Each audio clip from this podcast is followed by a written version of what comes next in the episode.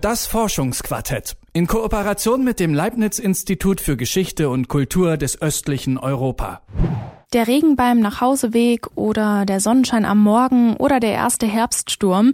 Das Wetter bietet prima Gesprächsstoff für Smalltalk. Ein wirklich spannendes Thema ist es aber selten. Außer man schaut sich das Wetter der letzten 700 Jahre an, denn wer das Wetter von damals kennt, kann es mit dem Wetter von heute vergleichen und damit auch feststellen, ob sich etwas verändert hat. Und das hat es. Stichwort Klimawandel. Das belegt nun auch eine Studie, die in der Wissenschaftszeitschrift Climate in the Past erschienen ist.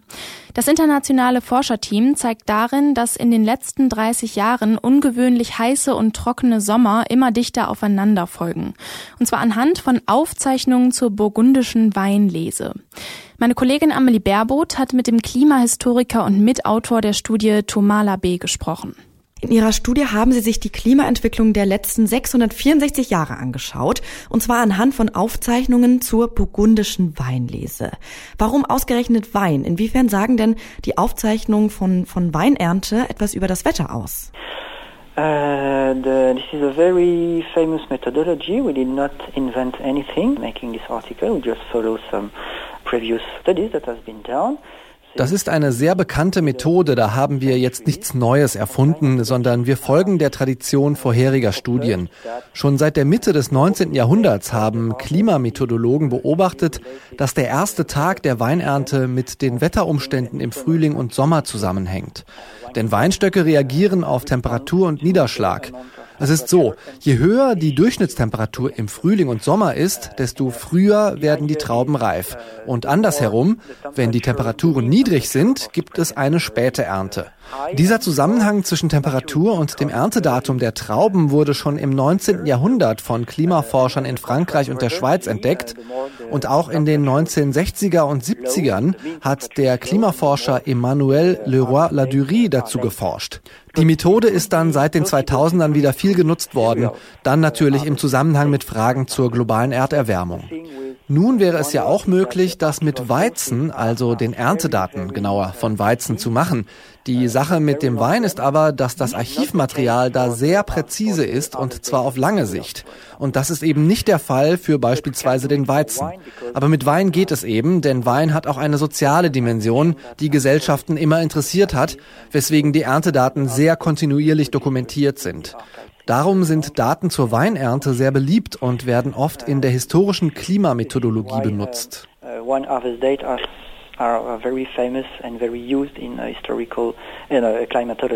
Und welche Dokumente haben Sie dafür benutzt? Usually the documents used are the deliberation, the book protocols of cities, which is Normalerweise werden dafür die Aufzeichnungen in Verwaltungsbüchern von Städten benutzt, was paradox ist, weil man denken würde, dass Weinernte und Weinberge eine ländliche Angelegenheit sind.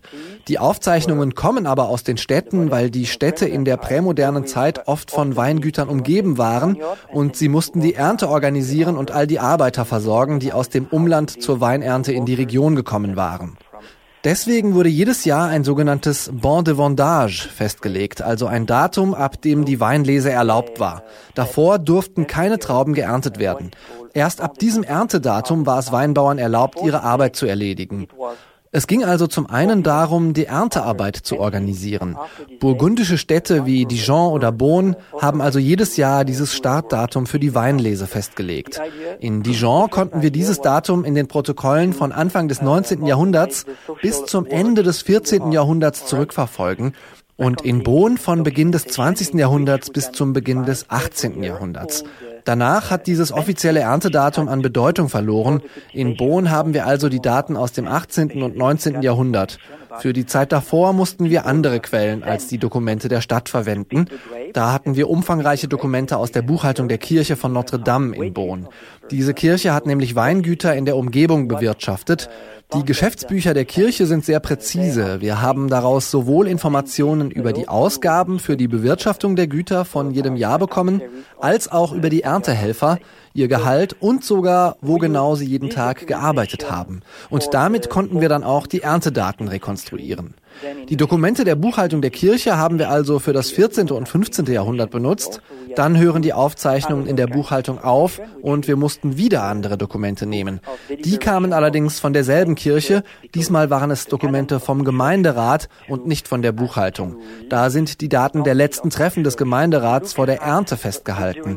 Für die anschließende Zeit standen uns dann wieder Stadtprotokolle von Bohn zur Verfügung und schließlich für die letzte Zeitspanne vom Ende des 20. Jahrhunderts bis heute haben wir lokale Zeitungsartikel angeschaut, die jedes Jahr über den Anfang der Ernte berichtet haben. Wir haben also sehr viele verschiedene Quellen benutzt, um die Studie durchzuführen. We had to pick in a, in a lot of different sources to reconstruct series after that. Und was genau haben Sie da rausgefunden? What we find out is firstly, but we're not the, the first one to discover it, uh, it is very well known that the, the correlation between the mean temperature of spring and summer and the harvest date zum einen haben wir festgestellt, das ist ja aber schon bekannt, dass der Zusammenhang zwischen Temperatur, Frühling und Sommer und dem Erntedatum von Trauben sehr hoch ist. Wir haben deshalb die Temperaturen von 1685 bis 2018 untersucht. Dafür konnten wir die kontinuierlichste Temperaturbeobachtung nutzen, die es gibt. Das ist die von Paris. Diese Wetterdaten aus Paris haben wir dann mit den Erntedaten in Burgund verglichen und da haben wir einen starken Zusammenhang zwischen den Erntedaten in Burgund und den Temperaturen im Frühling und Sommer in Paris entdeckt.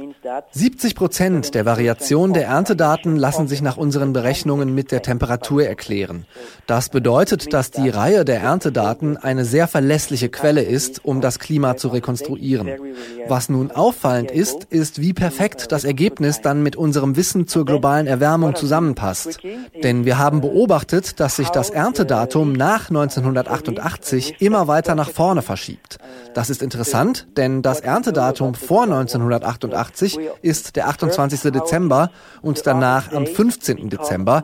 Die Ernte geschieht ab 1988 also durchschnittlich 13 Tage früher.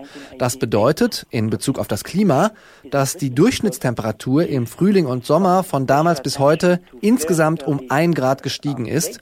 Denn wir nehmen an, dass die Veränderung der Reife der Trauben und des Erntedatums um mehr als zehn Tage auf eine Temperaturveränderung von einem Grad schließen lassen.